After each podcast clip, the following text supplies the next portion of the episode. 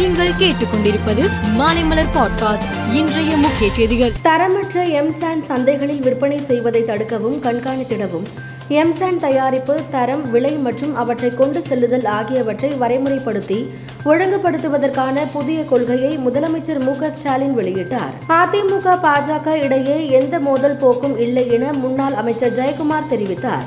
ஏதோ பக்குவப்படாத சிலர் சில கருத்துக்களை சொன்னார்கள். அதற்கு நாங்களும் பதில் கருத்து கூறிவிட்டோம்.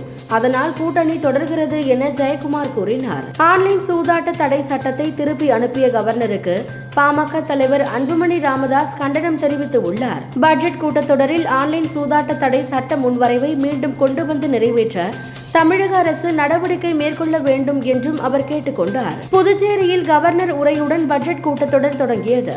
பாரதியார் கவிதை வரிகளுடன் தமிழில் தனது உரையை தொடங்கிய கவர்னர் தமிழிசை சவுந்தரராஜன் தனது உரையில் பல்வேறு திட்டப்பணிகளை பட்டியலிட்டார்.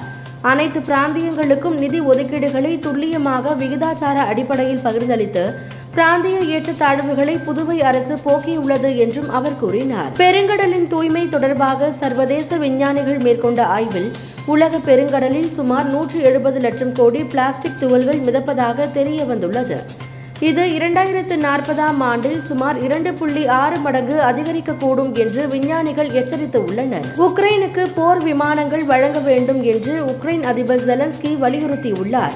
இந்த போர் விமானங்கள் தான் ரஷ்யாவுக்கு எதிரான உக்ரைன் வெற்றியை தீர்மானிக்கும் என்றும் அவர் குறிப்பிட்டார். இந்தியா ஆஸ்திரேலியா அணிகளுக்கு இடையேயான கடைசி ஒருநாள் கிரிக்கெட் போட்டி சென்னையில் மார்ச் இருபத்தி இரண்டாம் தேதி நடக்க உள்ளது இதற்கான ஆன்லைன் டிக்கெட் விற்பனை பதிமூன்றாம் தேதியும் நேரடி டிக்கெட் விற்பனை பதினெட்டாம் தேதி காலை பதினோரு மணிக்கும் தொடங்குகிறது.